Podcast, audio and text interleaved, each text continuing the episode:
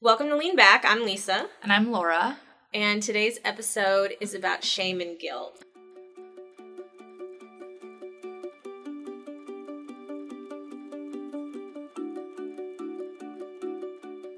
I suppose we should talk about the distinctions between shame and guilt and then think about how it is that women experience those two feelings differently than men. So I guess for me, I think when I think of shame, I'm thinking about the way in which we judge ourselves as being inadequate or lesser. And when I think about guilt, I think that that's a feeling that we use to describe um, how we feel bad about something we've done to another person or to to some somebody exterior to ourselves. What about you, Laura? What do you think about when you think about shame and guilt? How do you think about those two terms? I think guilt is offense based. It's based in like you feeling bad about a particular incident that's a discrete incident. And it's very much feeling bad about that incident for yourself based on a particular behavior. And I think shame is about the core of your identity. It's about you feeling bad about something that's a part of you, mm-hmm. something that's like a recurring behavior. And I think shame is communal. You experience shame in relation to other people. You experience shame because you feel inferior to other people for some reason or inadequate for some reason. So for me, shame is an internal feeling of wrongdoing or wrong being, and guilt is about discrete incidents. Yeah, I feel like shame is about shortcomings. I think inadequacy is a really huge part of shame. And I think that that gets put onto women differently than men, but I think it's ultimately about ways in which we fall short in terms of what we're expected to do in a particular social context. And I, I think you're right that guilt is about specific actions, you know, that we take towards others. But I guess I'm interested in the modes in which shame and guilt are actually felt differently. Because, I mean, you and I both agree, I'm sure, that everybody has the p- capacity to feel both shame and guilt. Certainly, men feel shame and guilt too. But I think one of the reasons that I wanted to talk about shame and guilt is because I think that they are felt differently by women. Women's culture creates a different kind of perception of those feelings that is, I think, more complete and profound and consuming than it is for men. And I think when men do feel guilt and shame, often that's in relation to their own expressions of social power, which on the whole, especially for white men, are so much higher. So I guess I want to think about ways in which women experience shame and guilt differently. What do you think about that? Right. Well, I think women are held to certain expectations. Actually, I think women grow up hearing insults that men give to each other that are feminized. So, like calling someone a sissy or like a girl is an insult. Mm-hmm. So, that's an early shame, just like in being a woman at all. The shame of just like being female or being like, closely associated to the feminine. Or, yeah, or feminine. Being feminine at all is actually a derogatory comment. Ontology. You know? Yeah. Yeah. Way of being in the world. Yeah. yeah. So like that is just like a baseline white noise shame that women have to experience. But then on top of that, there's like tons of layers of other kinds of shame because women are held to all of these expectations. There's like a lot of scripts for women that men don't even have to think about following. Motherhood and beauty, and sex object, and virgin. yeah. So there's all of these scripts that are supposed to be a designator of like a perfect woman. Perfection. That's even a script that women are supposed to be held to. Why aren't you perfect? And then when men mess up, it's like less of a, a mark against their character. It's like, oh, that was a mistake. And women mess up and they're like, you're not perfect. yeah. So and you're nothing. Mm-hmm. So there's this perfection that women feel like they have to achieve, and then anything that indicates that you're not perfect is a source of shame in a way that it's not for men. And I think too, like that happens around aging. You know, like women aren't allowed to age and get old. Women aren't allowed to be ugly or um, have aggressive personalities or be unlikable. They're certainly not allowed to be fat or take up space. And so I feel like there are distinct ways that are all consuming, you know, as you said, the white noise of shame is really huge. And then I feel like most times when women and girls are trying to learn their way out of those totally contradictory scripts that are at odds with one another, they are punished for trying to find a more amenable path forward where they have some like confidence and self-esteem and self-love and that's a very that's a very hard place to navigate for girls but certainly for adult women. And you know i think that um that when they do say no you know to shame culture then they feel in, incredible guilt about it because one of the scripts that women are asked to perform is the constant care of others, that emotional labor that you and I talk about so frequently. Eh, women are asked to consider the feelings of others above their own. Women are asked to do other centered labor all the time, right? You know, they care for the children, they take care of the sick, they bury the dead, they do all of this incredible emotional labor to keep families and communities together. And they're asked to prioritize the feelings of others over themselves. And so you get, you know, these martyr complexes, and we know that we, you know, we all know what that looks like, where women sacrifice all of themselves because they because there is no stable place away from the shame and guilt that is revered. And because the female martyr is one of the scripts that is understood and legible and reproduced and circulated so frequently inside of religion and outside that seems like a place where adult women especially can create a concrete identity but ultimately i think that that's that's really difficult. Men do not have the, the nearly the number the sheer number of scripts that they have to perform nor do they have the shame that goes with the failure to perform every aspect of those scripts. The other thing about these scripts for women is that sometimes they're in contest with each other.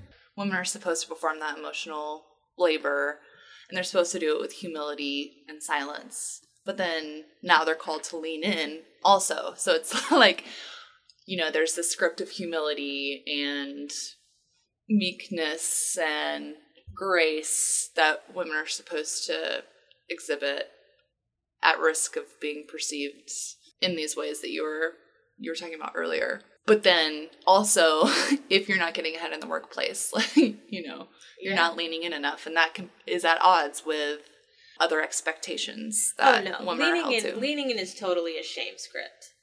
It is entirely about shaming yourself towards others. I mean, shame doesn't exist unless other people perceive the offenses that you have committed, right? It's a scarlet letter. Yeah, yeah it is. So it, it has to be perceived by another. So the, the lean in culture asks everybody to patrol you to keep you on script. And so one of my favorite philosophers is a woman named Sandra Lee Bartky. And I love her work on the phenomenology of oppression. I teach her stuff on shame all the time. And I like her because she talks about how women's bodies function as a kind of prison. And she talks about this guy, Jeremy Bentham, who's sort of the original architect of the modern penitentiary, and about how in the early prisons that he designed, there was a watchtower in the center, and the watcher could look out and see all of the cells oriented around it in a circle but none of the prisoners could see into the watchtower to see the watcher. And ultimately, they didn't even have to put anybody in the watchtower. Just having that space where there was an expectation of somebody surveilling you 24 7 was enough that the prisoners would internalize the prison warden inside of themselves. And that's exactly, I think, how shame culture works for women in a way that is extremely distinct from the way that it works for men.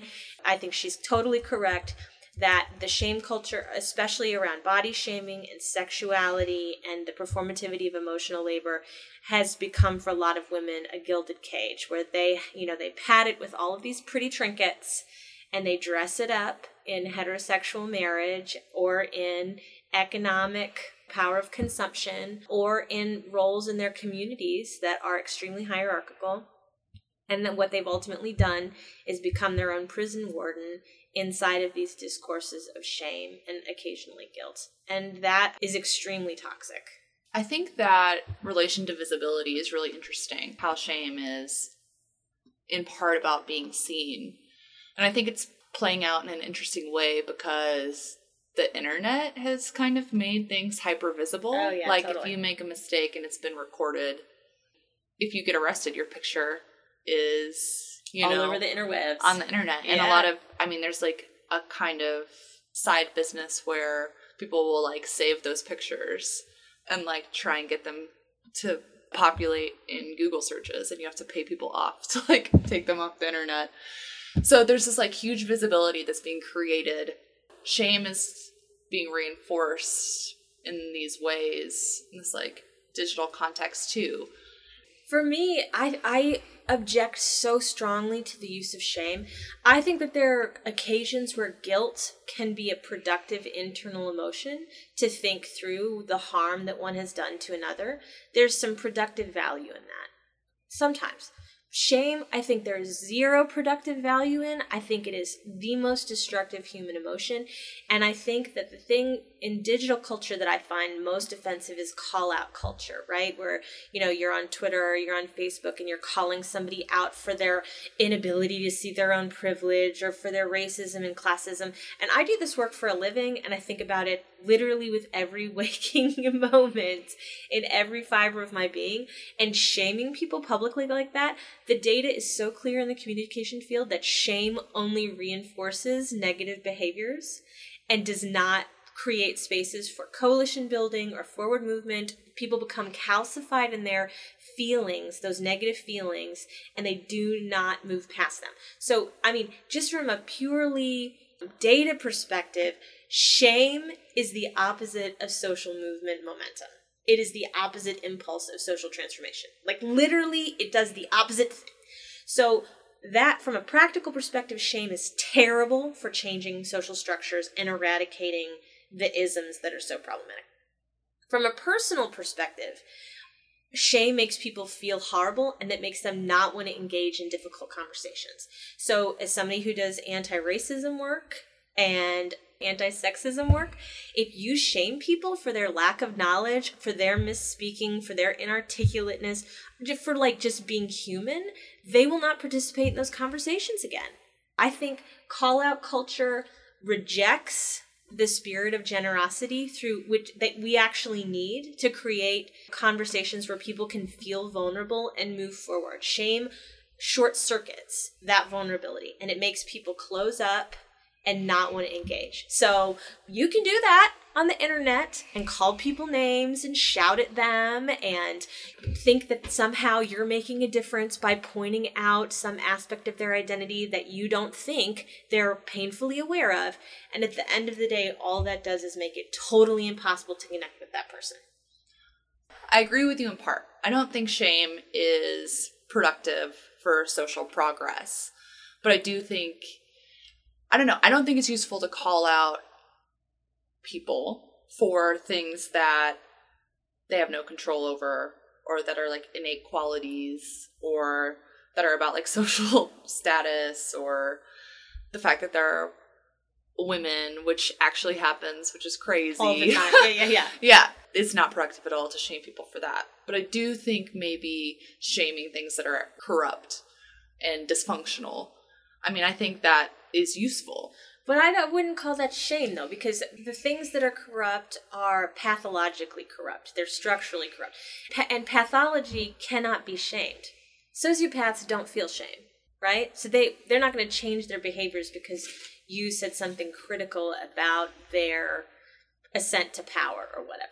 I think that shame works with people who are conscious of their own flaws and their inadequacies and all it does is magnify those things. And I think about it like I think about it in the context of sex and sexuality. I think about purity culture. You know, we talk about that here at, at Lean Back all the time.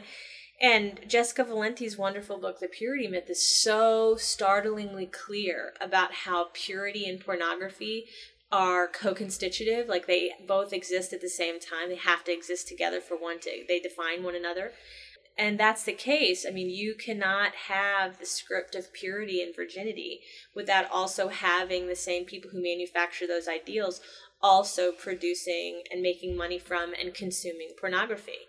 And both of those frames are being controlled by men and not women and both of them are used to shame women. Ludacris has a wonderful line, it's like lady in the street, freak in the bed. Those are both impossible things to be, and men want them both simultaneously. I mean, that is enough to make women emotionally schizophrenic. And I mean that in sort of a clinical way. Like, how can you possibly fulfill the demands of both of those things simultaneously all the time. You, how can you be the virgin and the whore? All you, you're going to get punished for both of them all the time. I feel like shame is a not a useful tool to understand structural oppression at all. It's only useful at the interpersonal level, and the negative consequences of using shame are so huge that I do not I just don't see it as a productive space. I think you're right. There are like a lot of negative consequences. I feel like a lot of times it even perpetuates inequality and like creates coercive conformity. Shame tricks people into being subservient in a lot of ways, you know. Go go. That's a that's the right impulse. And it's lazy thinking. Shame especially within call out culture it's it's ridiculous to just say you're so white or white people can't speak on x y or z things. Now you might not prefer the things that they say. They might be wrong. Of course their ideas are influenced by all of the structural oppression that they benefit from. All of that stuff is true. But at the end of the day if the goal is to create conversations that create liberatory potential shame is never ever ever going to be the avenue for liberation it's not I think that people, feminists in particular, are keying in to how problematic shame is because there are all these like reverse narratives of shame that people are using for empowerment. Like in the abortion movement, where women are saying, like, I am not ashamed that I had an abortion because there's so much shame surrounding abortion and it's being called out now. Like, that's actually a problem there's a lot of shame around not being able to live your values. There is no space for women and people of color and differently abled people and neurodiverse. I mean, like, there is not space to claim caring for yourself as a priority. Yeah, that's a problem. yeah, it's a problem. It's a huge problem. So I'm curious in what way can you appreciate your mistakes or your imperfections. I know we talked about that I'm not ashamed of having an abortion is yeah. like one strategy. There is an argument where like you, there's a certain kind of like shamelessness that's bad.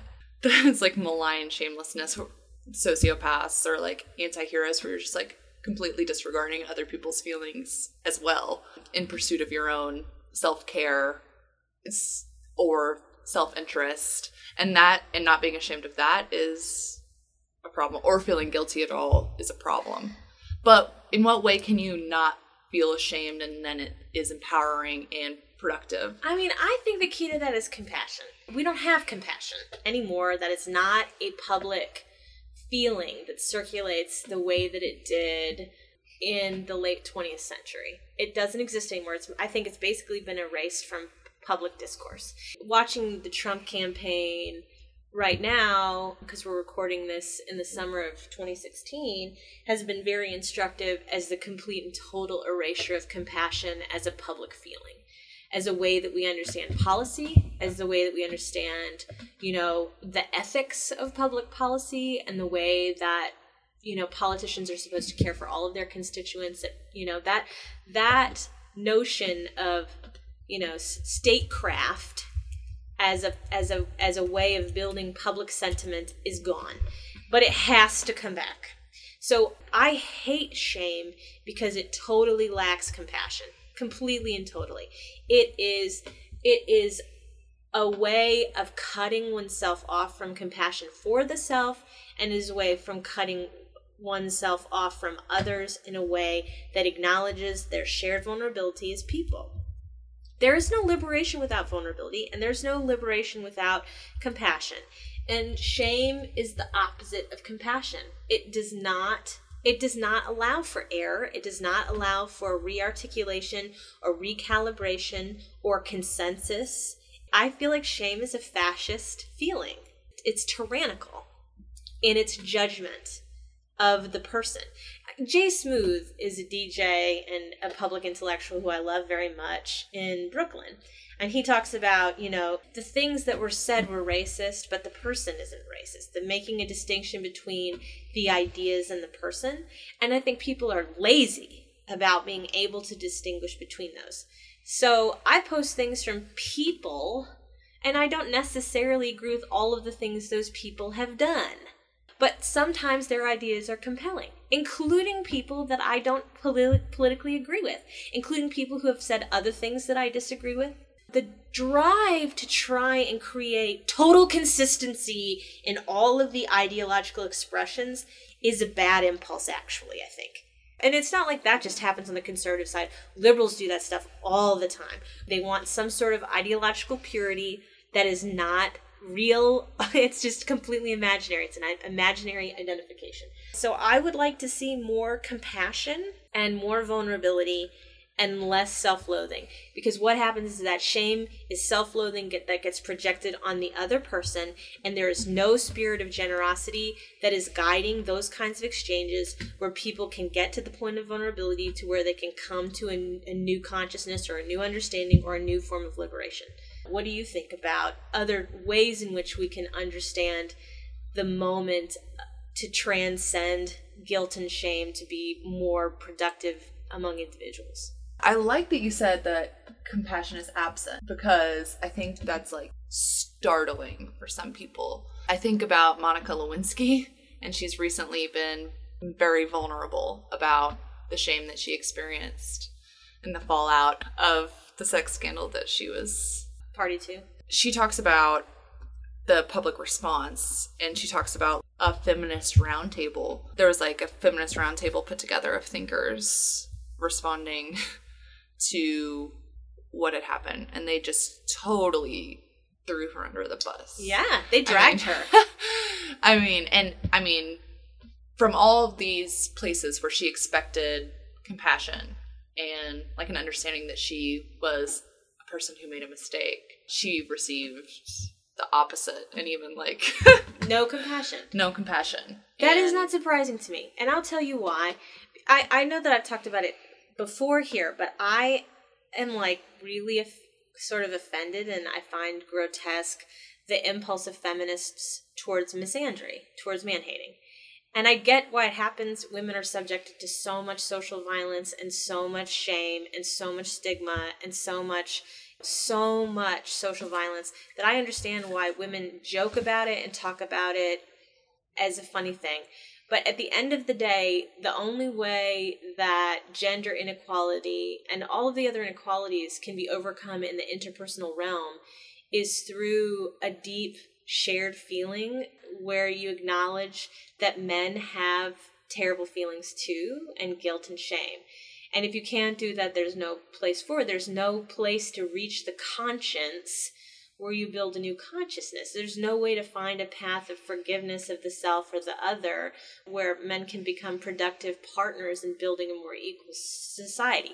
And that's the same thing for white people and, you know, and wealthy people and got to be able to be compassionate enough to see the other person's fears and what the kinds of concealments and places where they're hiding their deepest selves if you want to move past this just facile labeling of people as bad or good. I mean, it's just, it's so lazy. And feminists do it too, all the time. They do it. And they do it because they are trying to protect themselves from the social violence that surrounds them. So it's not like I don't get it, why that becomes the reaction, right? But it is reactionary. If you don't want to be reactionary and you want to be proactive and build structures that are sustainable and liberatory, then you have to get to the place where the compassion is the path. You know? Yeah. And feminists did not do that for Monica Lewinsky. And what was she doing? Well, ultimately, she was an adult person enjoying sexual pleasure as a woman. And she got dragged, which is bullshit. But I, I almost think that shame perpetuates more shame. I agree like with it, that. so, mm-hmm. like, totally. If you can shame someone else who is worse than you, that alleviates some of your shame as a person. So, these feminists had, like, deep rooted shame about being women and giving blowjobs. Like, yeah, enjoying sexual pleasure and in some way like how problematic Monica Lewinsky's was, or they just like put her at a distance to separate. They objectified her. That's the irony of it. Is that the thing that they did to Monica Lewinsky is they turned her into an object upon which they projected all of their own personal inadequacies about the ambivalence that they have about sex with men. And that's not surprising because the sex wars in the 1980s, where the lesbian feminists sort of pointed this out, that was a breaking point of really intense, interesting, productive lesbian theory. And yes, some of it was transphobic, and that's regrettable, and thankfully we've moved past that bit of it. But at the end of the day, that lesbian theorizing was absolutely the most cutting edge kind of theorizing about feminine selves and their relationships to male power. So uh, the irony is that they did exactly to her what they want to avoid for themselves. It's understandable how that happens, right? So I have compassion for them for how that became their reaction to her in that moment and the things that they felt that they had to say. But what they did to her is not, that's not right. What I really like though is how vulnerable she's being, and I think she's creating space, you know, Mhm, in yeah. like admitting her mistakes. I mean, partially she is like, listen, I was a young girl, you know, Yeah. I was a kid, I was right out of college. That's an age where you make mistakes. So in some ways, she isn't owning it all the way, but she's owning it in a way. She's like, I made a mistake. And that opens up a space, I think, to permit other people to admit similar mistakes. And she's creating a situation where she's like, look, I didn't deserve that. I didn't deserve all of that shame. I deserved compassion. I ultimately think that vulnerability is a, an extremely powerful position because it has so much forward momentum. It has so much potentiality for honesty, which is liberatory, and vulnerability, which is liberatory, and it opens a bunch of communicative space to, to transgress the social scripts and boundaries that create the structures that are oppressive. That's a real thing, I think. And I also think that what happened to Monica Lewinsky was an intense culture of humiliation. That is part of how women experience shame that men do not. Men are not ritually humiliated because they are men. They're not. If you look at just a cursory a cursory examination of popular culture, of sitcoms, would show you the, you know, grotesque fat white man with the super hot shrewish woman. I mean, the script for how much negative space that men can take up while not being judged as unethical, inhuman, brutal is tremendous. I mean, again, I, you know, we're in the middle of this Trump campaign, which is, you know, a carnival esque expression of the grotesqueness of negative space that men can take up. You know, and some of us find it rightfully repulsive, and some people are incredibly attracted to it. But the fact that people are publicly attracted to it, and that is a reasonable thing in this culture, tells you about how much of that kind of negative space that um, men can occupy that women cannot, you know, because of that culture of humiliation. That humiliation that happened to Monica Lewinsky, she can never escape from, ever, except through her own liberatory self compassion and creating spaces where her vulnerability can help reorient individual people's ideas about, you know, what they think that she is or what she has done. I think, though, that men do experience shame, but it's around vulnerability. Their shame is related to being vulnerable, Yeah, I agree with which drives them to do the opposite, like seek power and control and refuse vulnerability, which is exactly the opposite thing that they should do to Right. like alleviate that damage. Well, that's the thing about trolling. You know, watching the inter- the man trolls on Reddit or Twitter or Facebook or even my own male friends who come at me occasionally when we disagree, watching them interact in male space, even if they're so-called feminists, is so hyper aggressive and is so anti-intimacy. That, that's pervasive. It's a pervasive culture of humiliation that ultimately seeks to silence women so that they do not have social power, so that they don't want to speak or leave their houses or take up public space or have ideas or be scientists or run for political office or whatever. All the end goal of the culture of shame as it pertains to women and the humiliation that goes along with it that creates social stigmas that last a lifetime is to silence women so they do not participate in public culture. That is the end goal of it which is why I find it so repulsive when it is used by allies to, to try and create hierarchies of oppression or try and get people to quote unquote stay in their lane. That shame culture is ultimately chilling to public expression. It is anti liberatory. And it's reflexive of that. Like the people who do shaming right? Whether it's the catcalling and sexual harassment in street culture, or whether it's online trolling, or whether it's sexism in the classroom, or whether it's the lean in culture in the corporate environment, all that stuff serves to do is radically undermine the potential of women to to, to practice and exercise political power. And it starts so young as girls. It starts with the bra snapping and the deep pantsing and the, the you know, dipping the pigtails in the inkwell and the brutality that we call flirting, right? Which is really violence. It starts so young and it goes all the way to the end of life. And it's in it's it feels inescapable, I think, for a lot of women who haven't found the path for intimacy and vulnerability and compassion and have not built the skills to create safe spaces. I want to say one more thing about safe spaces there because I feel like that is a conversation that's been happening a lot. It's like trigger warnings and oh my gosh, campuses shouldn't be safe spaces. No, actually, actually, if you understood anything about cognitive psychology or the development of the post adolescent brain and social self, safe spaces are actually super important in negotiating, like, I don't know, social and personal boundaries about things like, I don't know, violence. We want to have safe space. Like, how it's it's so it's it's so ridiculous to think that you know we're still having the argument about the state of nature whether it is the leviathan or not. That's it's an absurdity that we can't come to a consensus that no we actually want to live in a safe space without guns or without violence or without, you know, social inequalities that perpetuate them. That we want to live in a place where people do feel safe. Why is that not a thing that we can come to a consensus about? But it's not because fundamentally people in this culture want instability to exist because that's how they have power.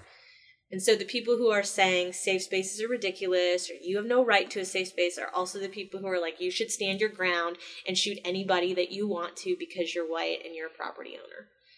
Those two things, like the the gun debate, the presidential election, you know, rape culture, and the the conversation about campuses and trigger warnings and safe spaces are all part of a public discourse that has refused refused compassion and wants to to push forward a much more fascist ideology.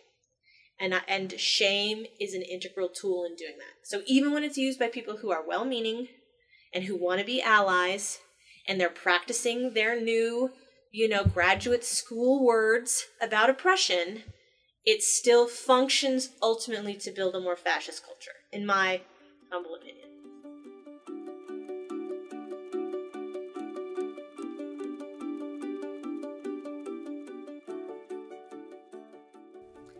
Thanks for listening. These materials are not endorsed, approved, sponsored, or provided by or on behalf of the University of Arkansas Fayetteville.